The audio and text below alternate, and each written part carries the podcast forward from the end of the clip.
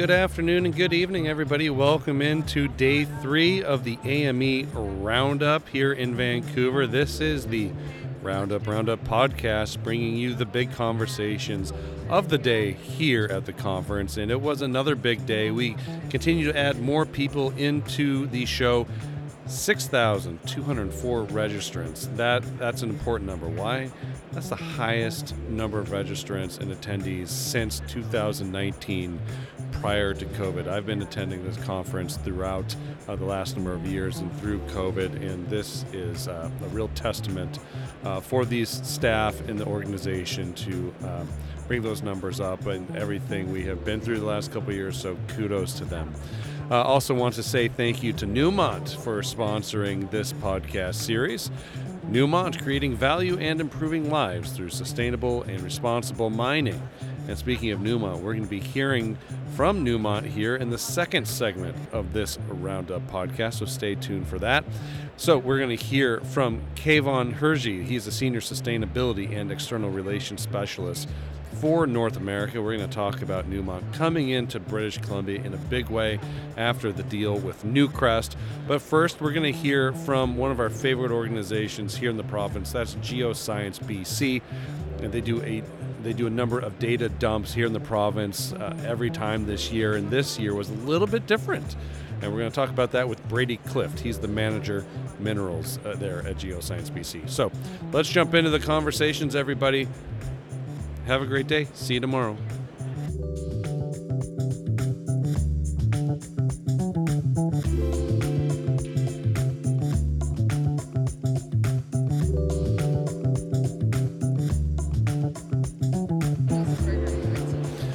Right, we are wrapping up day three here at the Roundup Conference with the Association for Mineral Exploration, British Columbia. And this is about this time of year. Once a year, we get to touch base with Geoscience BC on their interesting work that they do with throughout the province. And this year, they, they it, what's very interesting. The news is actually a little bit different than years prior here, and so we're going to break this down with Brady Clift of Geoscience BC. Brady, thanks so much for joining us. Yeah, no problem. Thanks for having me, Trevor. Yeah, uh, so maybe uh, let's touch base. We usually hear from somebody else. This is the first time you've been on the podcast. This is the first time I've been on the podcast. Yeah. So how'd you how'd you get wrangled into sitting in the hot seat here? Uh, well, I think it was through attrition. Uh, you wore everyone else out, and uh, I'm a little bit lower down, so I was a, it, someone had to do it, right? Yeah, I'll take it easy on you. I'll Yeah, take it easy on you. right. Okay, so you know a lot of times what we get uh, in years prior, geoscience uh, throws out data from different you know. Uh, different areas of the province that they're looking to perhaps put out there for uh, explorationists to pick up claims and you know do what they do best. This year's news is a little bit different. A little bit, yeah. Yeah. So uh, kind of break this down because we're talking things that uh, maybe oftentimes regarding mine tailings, waste rock, and even coal fields. Yeah, yeah. So we had uh, two big announcements this week. The the first one regarding the coal fields is uh, we were we released some new data for a project that we just finished. Uh, came out of UBC through the Norm Keevil Institute of Mining there. Uh, Maria Halusko had done some research for us about the rare earth elements in coal fields. So it's been known for a while that uh, there are rare earths in coal fields, but it had never been tested in BC to just quantify it and figure out how much was in the coal fields here. So Maria got together, did that research, and we released that all this week. Uh, it's pretty like it's it's more than you think. Yeah. Yeah. Okay. So, So you- how do you access this? We've got this on our website, uh, so you can go to go to the Geoscience BC website. The fastest and easiest way to do it is to remember the number I'm about to say. If you type into our, any one of our search bars 2018-002, it'll take you straight there. But you can also just search coal fields, and you'll find it. Um, and the data is available for free to use for anybody. Take a look at it. You can see how much rare earths there actually is in coal. If you got any questions, you can get a hold of us, and we can get you right directly in touch with the actual researchers who have done this work, and you can learn a lot about uh, what's going on in the coal fields. Okay. Uh, predominantly metallurgical coal. Yes, yeah, Okay. that's like th- those are what the, the mines in BC are working looking for. Yeah. Is there any mining. thermal coal in BC? I guess I've, I've never even asked that question. But It's a it's a good question. Not at any of the mines. The mines are all mining metallurgical coal. Okay. But uh, I'm sure they've got some. Yeah, yeah. I'm sure they are. I, I, don't think they'll be able to access them anytime soon. To be yeah. quite honest. Okay, but let's talk about this. I mean, obviously, uh, you know, coal's got this dirty perception. People that have been following this industry, they're not. They shouldn't be surprised to hear of rare earth element opportunities within this type of geology. Uh, but it does have a little bit of a uh, public perception, especially I would say here in BC. I mean, did you have to tackle some of that at all uh, after the release of this news? Uh, since we released the news, we haven't had any of those questions or queries. I mean, but we're in a pretty friendly environment for that sort of thing right now, so it's that's that's pretty beneficial to us. Uh, we have had the questions come along prior to that because we put a lot of work in when we start a project into making sure people understand it and, and get it. And so these were some of the questions we were getting early on. But the thing is, these mines are there. They're going to happen no matter what. Why can't we see if we can get some extra value out of them? Maybe we can extract enough of the rare earth elements out of these coal coal mines that we can start building wind turbines. And you know, the other side of it is these these this coal is used to make steel. So yeah. we're going to need the steel. There's no avoiding it, and it helped get the message out to people that there is different kinds of coal that are doing different things, and those those were some of the questions we were able to help answer and guide people through, mm-hmm. uh, and then it becomes kind of a little bit better received. Yeah, and it helps people just learn. And I know a lot of people that think metallurgical coal, exactly for what you just described, how what it's used for, uh, might be one of those outperforming uh, uh, resources here in the coming years just because of you know the processing and fabrication of uh, uh, refining of metals. So yeah, it's, exactly. It's going to yeah. be very interesting. Okay, well let's go talk about uh, the, some other things that maybe people have forgotten.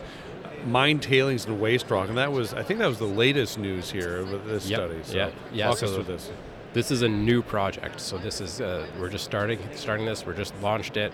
We've been talking about it for a little while now, but now it's like it's out there. We've got some money behind it. We're still looking for more partners and supporters, but the project itself, we've got phase one all lined up, and we're gonna we're gonna make an atlas. So we're gonna compile together all the locations of historical mine tailings and waste rock facilities. We've been working with the Orphan and Abandoned Mines group. Hmm. We found out that there is over 2,800 sites in the province. So there's a lot of dots that need to be added to a map, and they've never really been put together in that way. But along with that, it's not enough just to know that it's there. We're going to add in as much other information as we can find. So we need to know the geology. We need to know what was mined, where we can, how much was mined. We want to know about the alteration, and then get into infrastructure. What exists around it? What communities are nearby? When was this mined? Which can make a huge difference in what might be available in any leftover tailings or waste rock piles.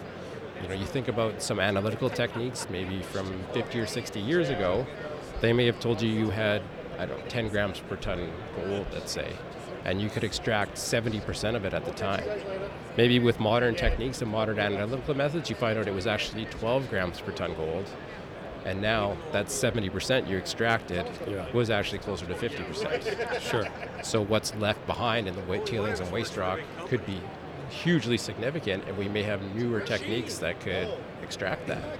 So, phase one, we're going to compile it all together, make it available for people to use. It'll be a cool exploration tool, but it's also going to be like a, just a great asset for us to develop phase two, which be would be able to look at other projects about extraction techniques or other things like that, things that we can do at these these sites, and we can look at the database we've created and find sites that'll match those new techniques better.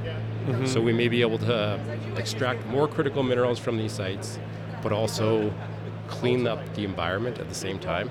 Yeah. And that's kind of moving into phase two. But yeah. step one, let's let's make a map, show everybody where it all is. Yeah, I mean, there's a lot of incentive with these with these historical projects. Whether, I mean, you know, just abandoned projects, but waste piles and and, and these tailings, um, you know, you never know what has been forgotten, and obviously the cost to process have come come down uh, to the point where you know there's a lot of things there. There's a lot of projects doing this in the United States. I'm just kind of curious, like, is any other province or territory in Canada thinking outside the box like this as far as agendas? Oh, absolutely. I mean, who wouldn't look at this and be like, you know, here's a site The rock's already pulled out of the ground, it's ground up, it's sitting there just waiting to go. People are thinking about this all over the place. Uh, the federal government, we've been in touch with CanMet Mining, um, and they are looking, they wanted to put this together for the entire country years and years and years ago, but they weren't able to get all the provinces to participate. Mm-hmm. So it was just hard, difficult to share the data. We're at a point now where we think we can get that stuff compiled and together and make it available. And you know, I'll point out, you know, we've got some good partners on this project already. Uh, New Golds is, is come to the table and they're supporting the project, as well as Arca Climate. Okay. Uh, so now, I just said Arca Climate, and you're thinking, why are they there? So Arca is looking at uh, ultramafic and mafic mine tailings to store CO2 permanently. Here, we're going to give them an atlas that may show them where a whole bunch of that material is just lying on the surface in the province that they can go and use to store carbon. And then New Gold's looking at this, going, you know, New Afton's got, you know, some number of years left to go, but what else can we fit into this, into our into our processing facility? and what other methods can we use? Like here we are, we're on the ground floor now, and we've got an opportunity to look at this stuff from all over the province. Yeah, yeah, yeah. Well, let, let me take it one step further because I think, I mean, this is promising, but as far as permitting uh, companies coming in and maybe looking at projects like this and considering seeing through with it, where does the responsibility lie with, you know, their own, uh, you know, taking on these types of environments, needing to do the mitigation, any sort of cleanup? Uh, will those responsibilities be put onto these companies and individuals who are maybe looking at this and considering taking on these waste piles and mine tailings? I mean, there is you got to take it that far. Like, what is the what is the end part, the end, end solution here when it comes to the environmental yeah. stewardship? Yeah, oh, I mean, like that's going to be uh, potentially a billion dollar question, right? We're, we're looking at all all different kinds of things here, and it's going to be site specific. And obviously, I'm not in charge of permitting or any right. of that thing, those things. Nor do you speak on their behalf. Exactly. You know, like if it were up to me, it would be, yeah, of course, why not? This site's already been disturbed; it should be easy.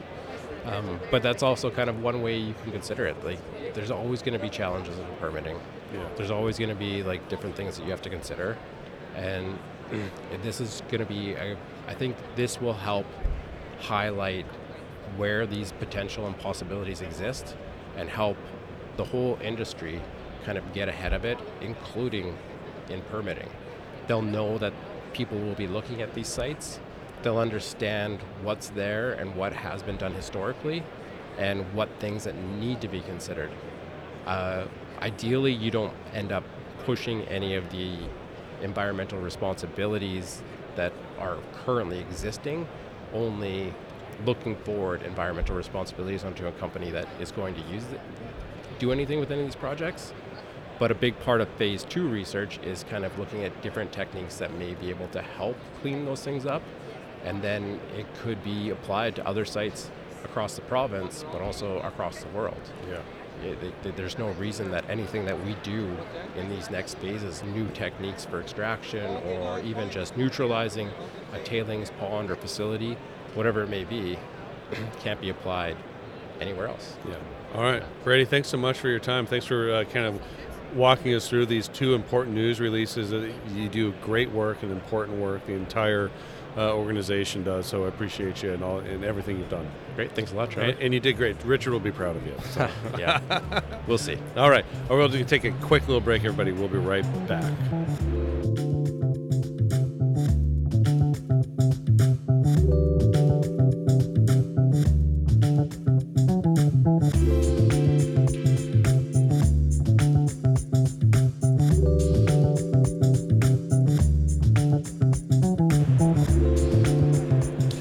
Welcome into our second segment here at the Roundup Conference on day three. We're going to step in and actually speak to one of, well, actually the sponsor here for this series of Roundup, and we're going to talk to Newmont and representative from the organization, Mr. Keivan Hirji. Keivan, thank you so much for joining us. Thanks, Trevor. Thanks yeah. for having me. A transformative year for Newmont with the, this merger uh, acquisition of Newcrest. Uh, you did have a Newmont had a presence here in the province. Uh, you know, a number of years ago, acquiring Goldcorp, and so obviously Right. that was important.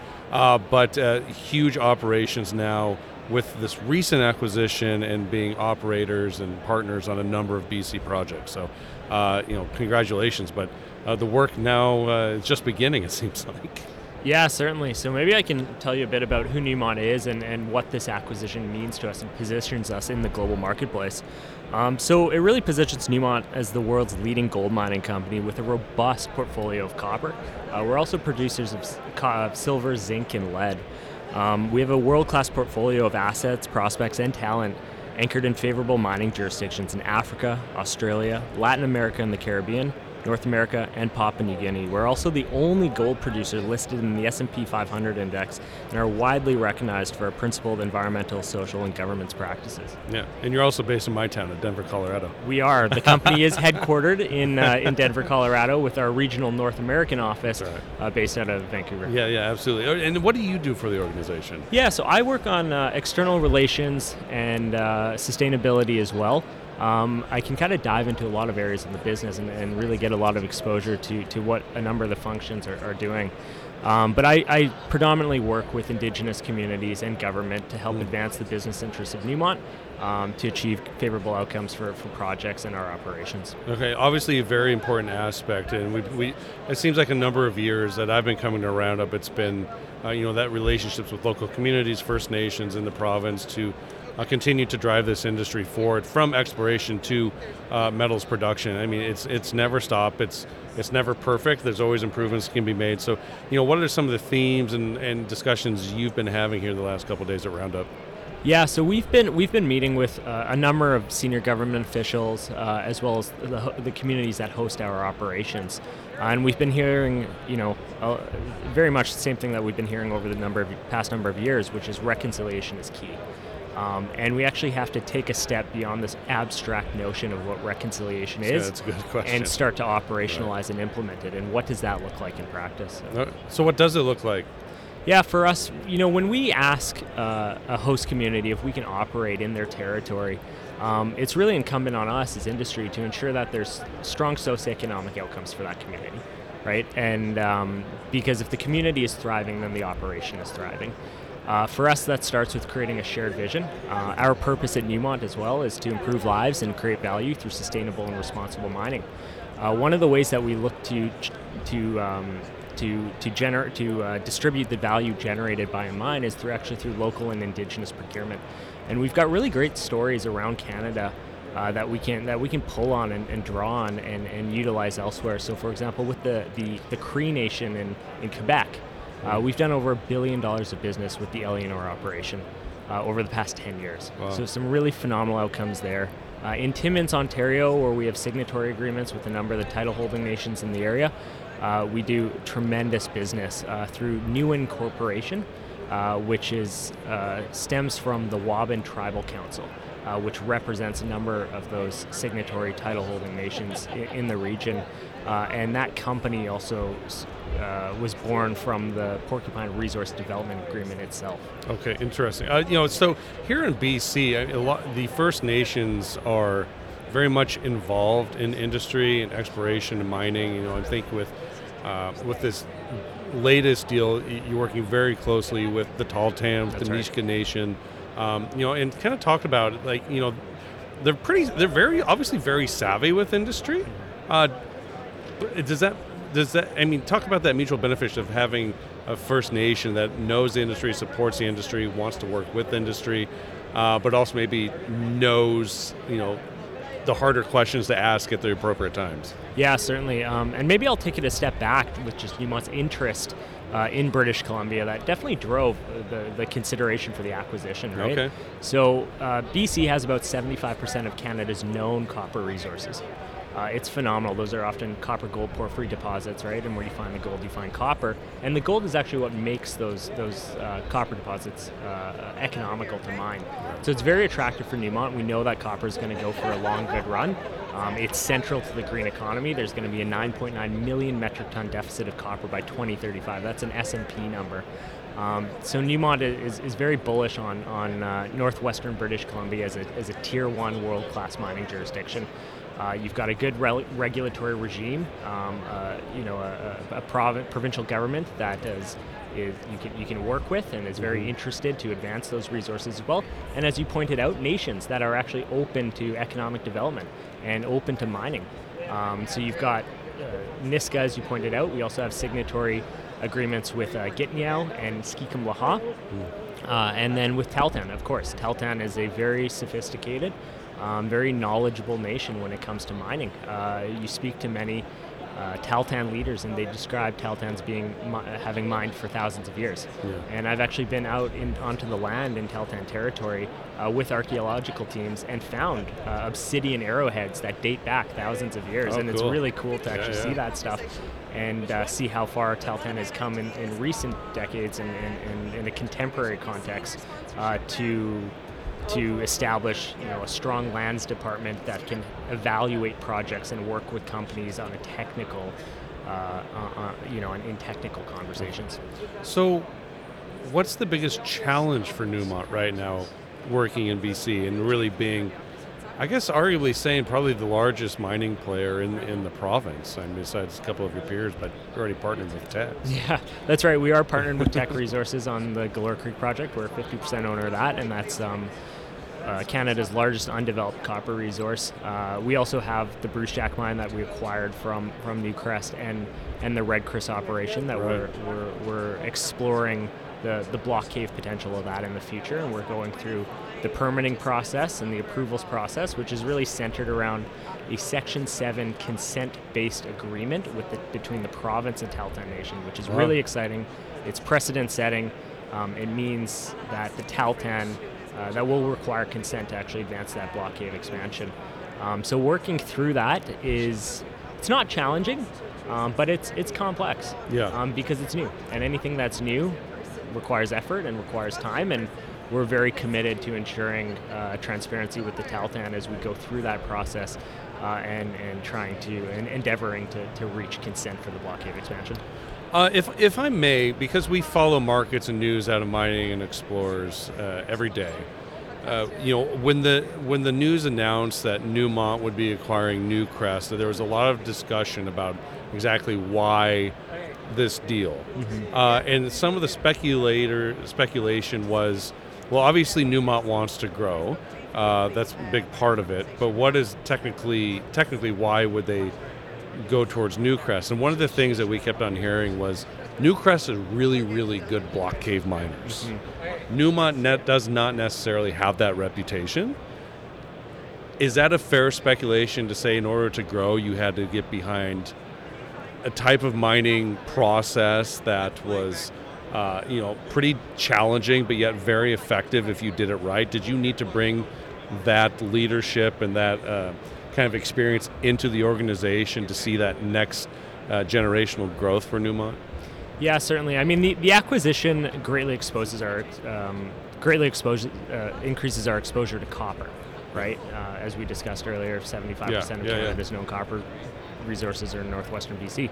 Um, the block cave knowledge was certainly a, a, a very attractive component of the acquisition.